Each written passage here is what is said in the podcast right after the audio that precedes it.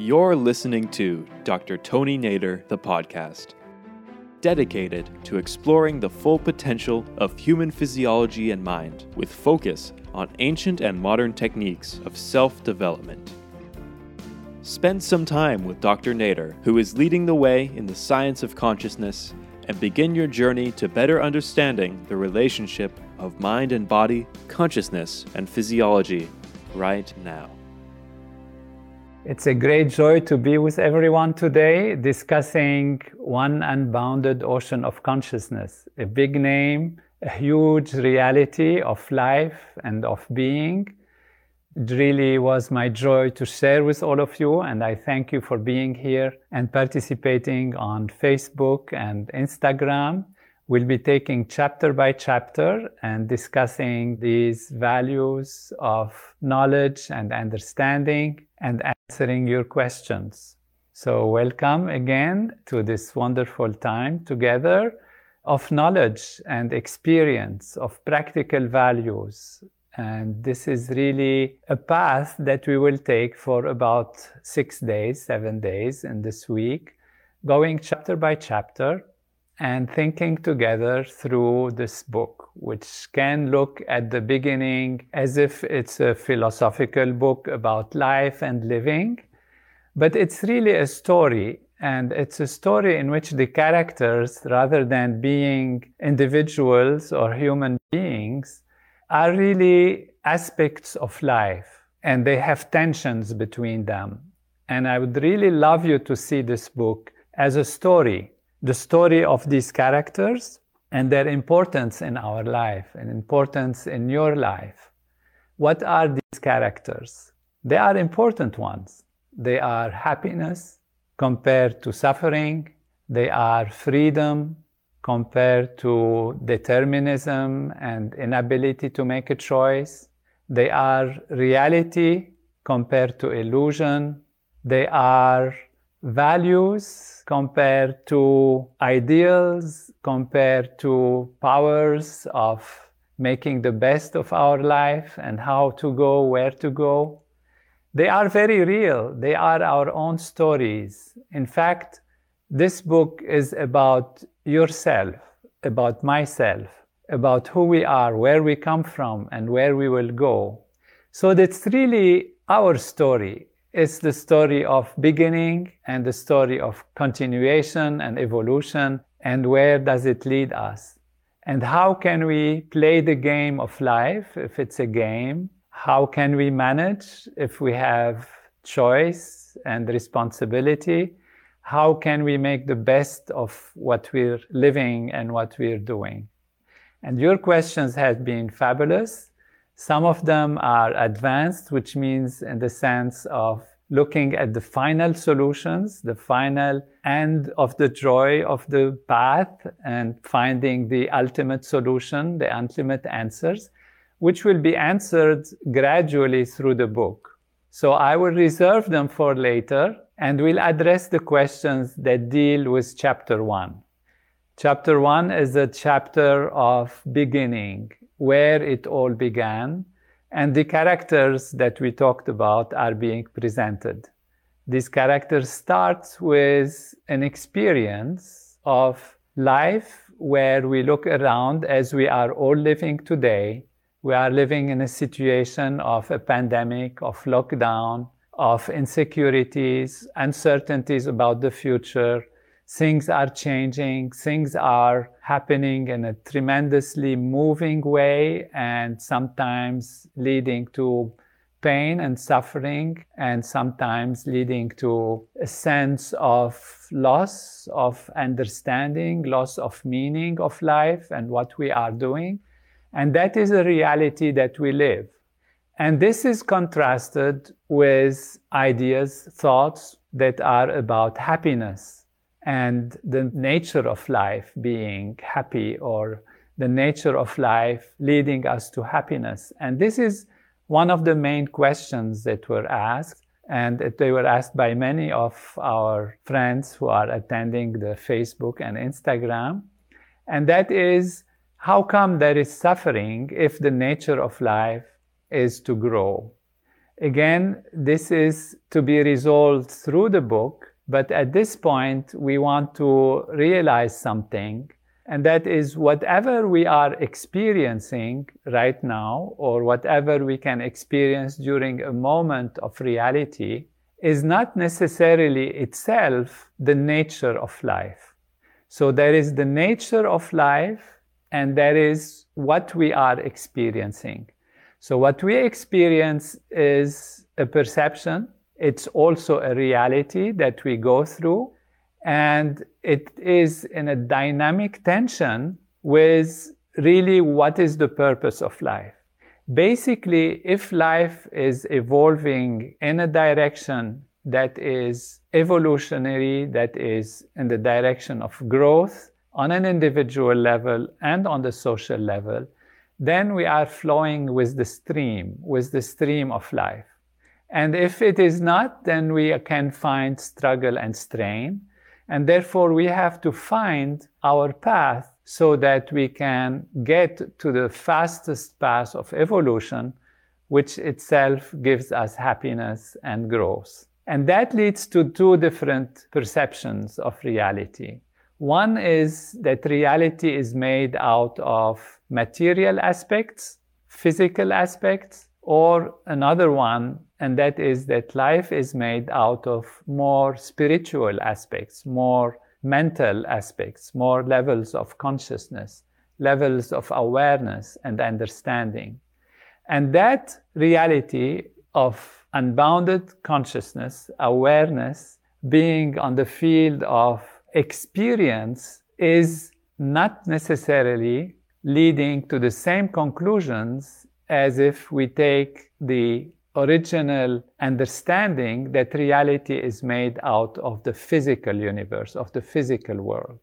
Now, both are there. We cannot negate the existence of one or the other, but we have to realize that we live our life through our awareness. We live our life, of course, through the physical body, but the physical body, as we will see in the book, is itself an expression of consciousness, an expression of awareness.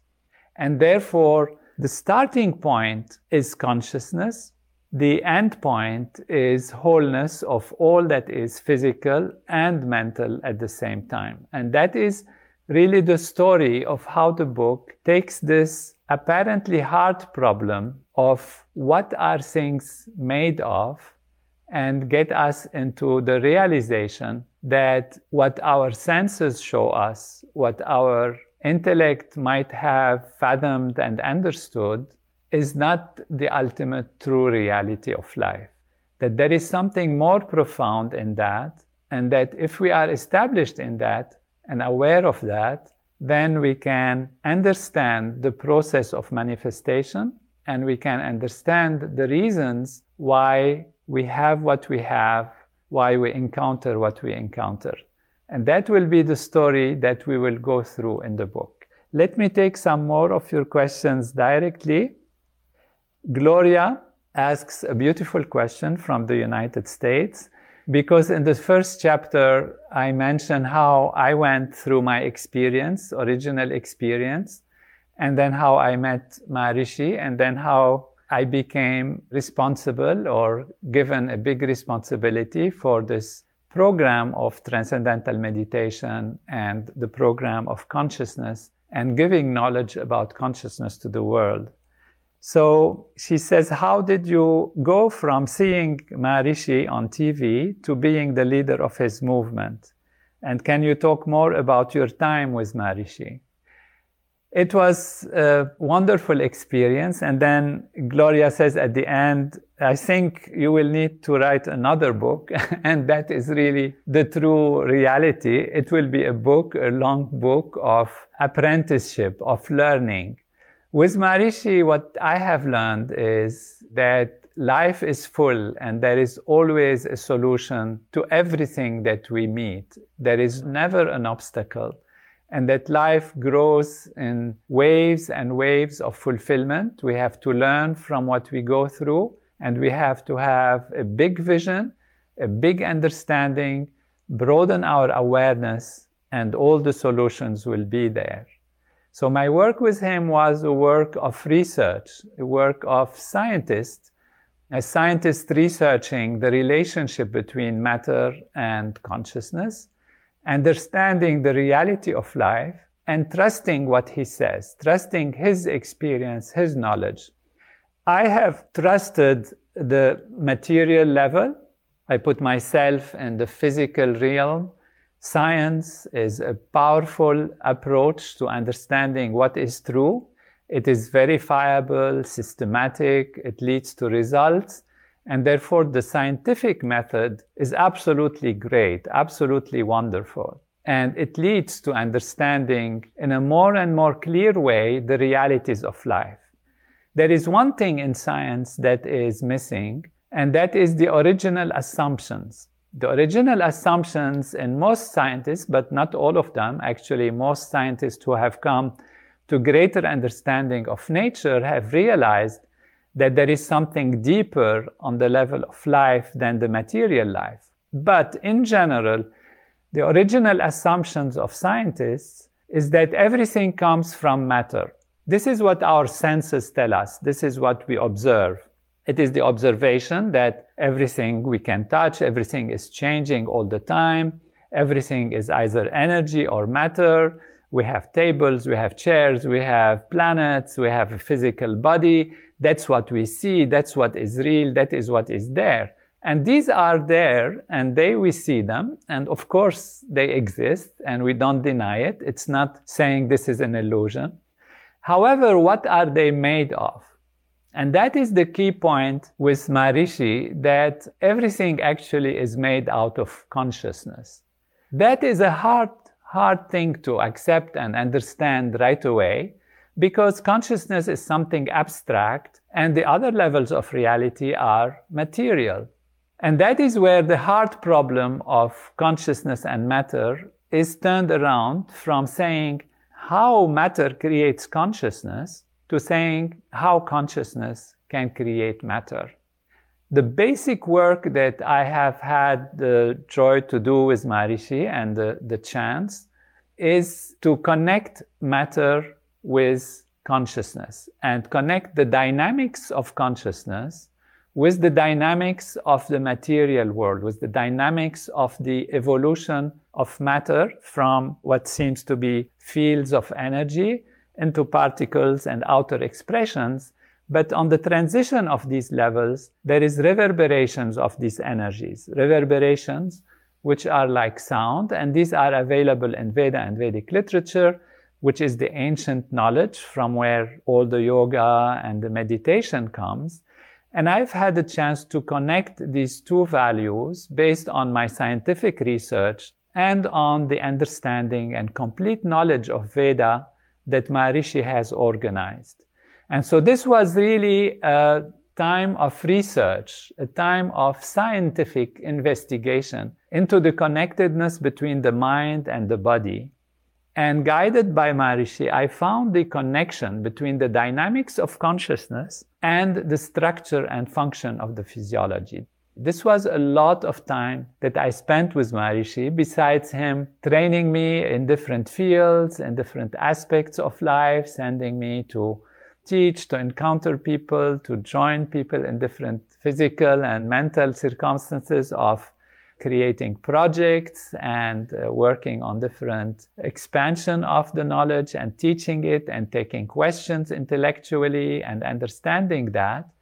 And this is how gradually I grew to understand the true reality of life as I was myself practicing techniques and advanced techniques that he gave me and he trained me in that developed consciousness and made me bigger in my awareness and understanding and led me to a point where unexpected to me i wasn't even myself expecting he asked me to take this responsibility on the level of the movement i have question from russia about the print book and another question also wanting to know when the book will be available in print form by david and others. And this is coming very soon in english and in many other languages also. There is a question about what is the relationship between joy, happiness, and where they are in the nervous system and different aspects of emotions. And these are really a process rather than a particular part in our nervous system. They are a process which means when we are evolving, when we are growing, when we are having meaning to our life, then we are feeling happiness. And so happiness has these two components, mainly the inner experiencer, that is the person who experiences the situation in life, and also the situations and the physical development on the surface level, and how they are leading us to understanding where we are, our role in life, and whether we are growing or not.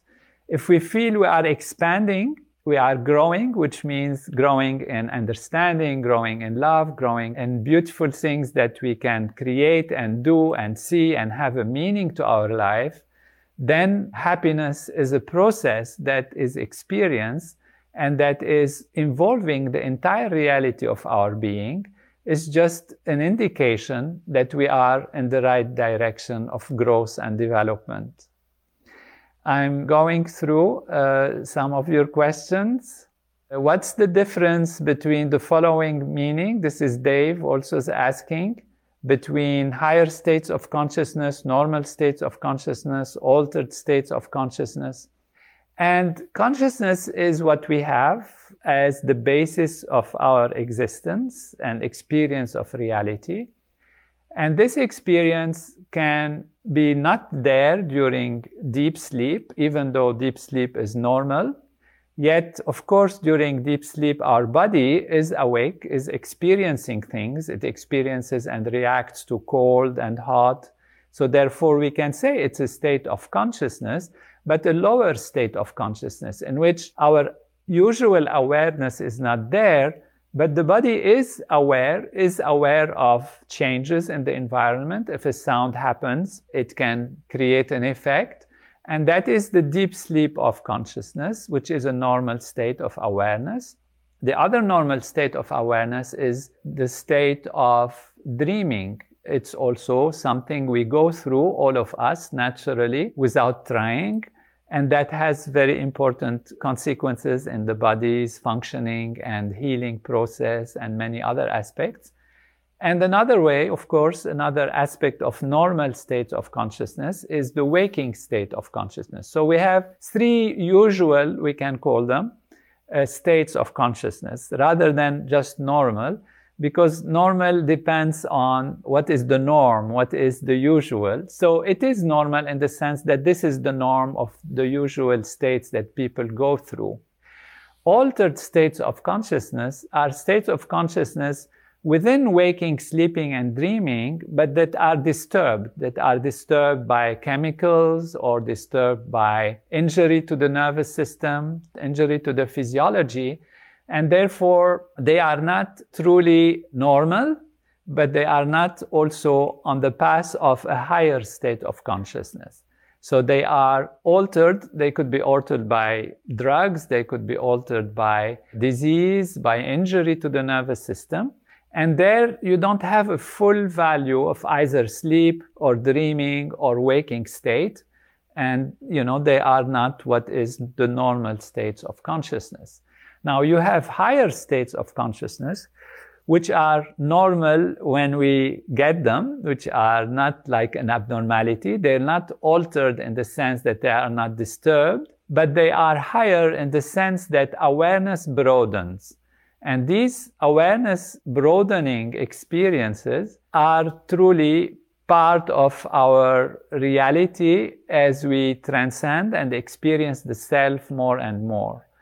Usually we are not aware of who we are within ourselves and we experience the objects. Only we try to remember who we are and have a feeling of who we are. But as we experience objects, we get lost in the object of experience. Remember when you look at the flower, you see a flower, you look at the person, you see the person, and they become in your consciousness. So your consciousness is taken by these experiences. Whereas if you transcend and go to yourself, you experience a new state of consciousness in which you are awake.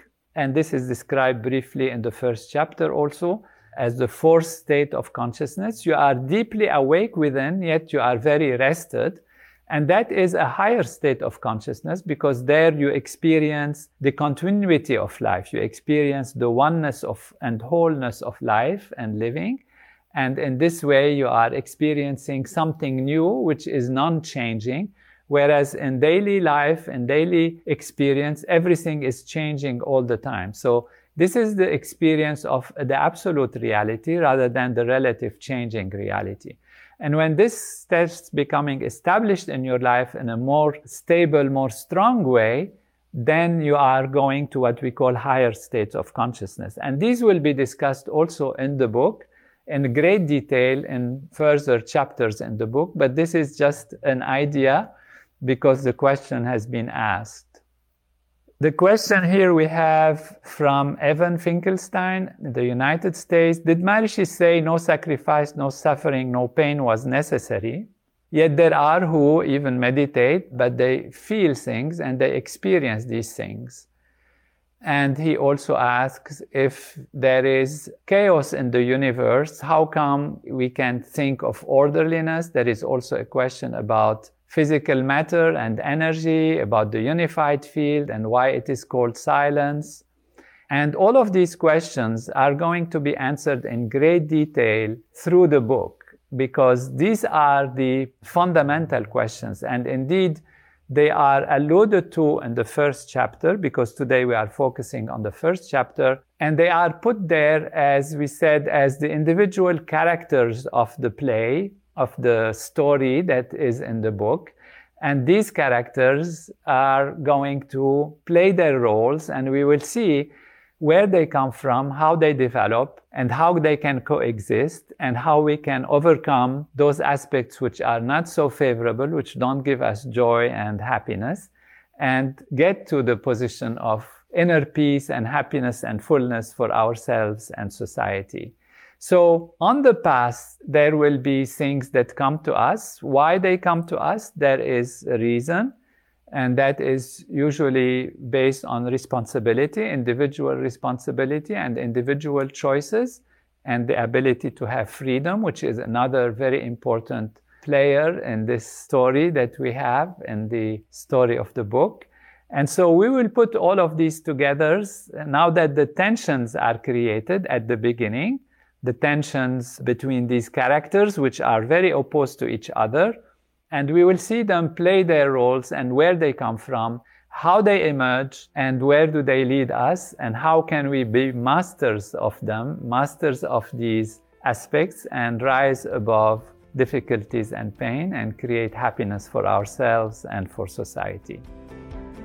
Thank you for tuning into Dr. Tony Nader, the podcast. And if you're interested in learning more from Dr. Nader, please follow him on Facebook, Twitter, Instagram, and YouTube.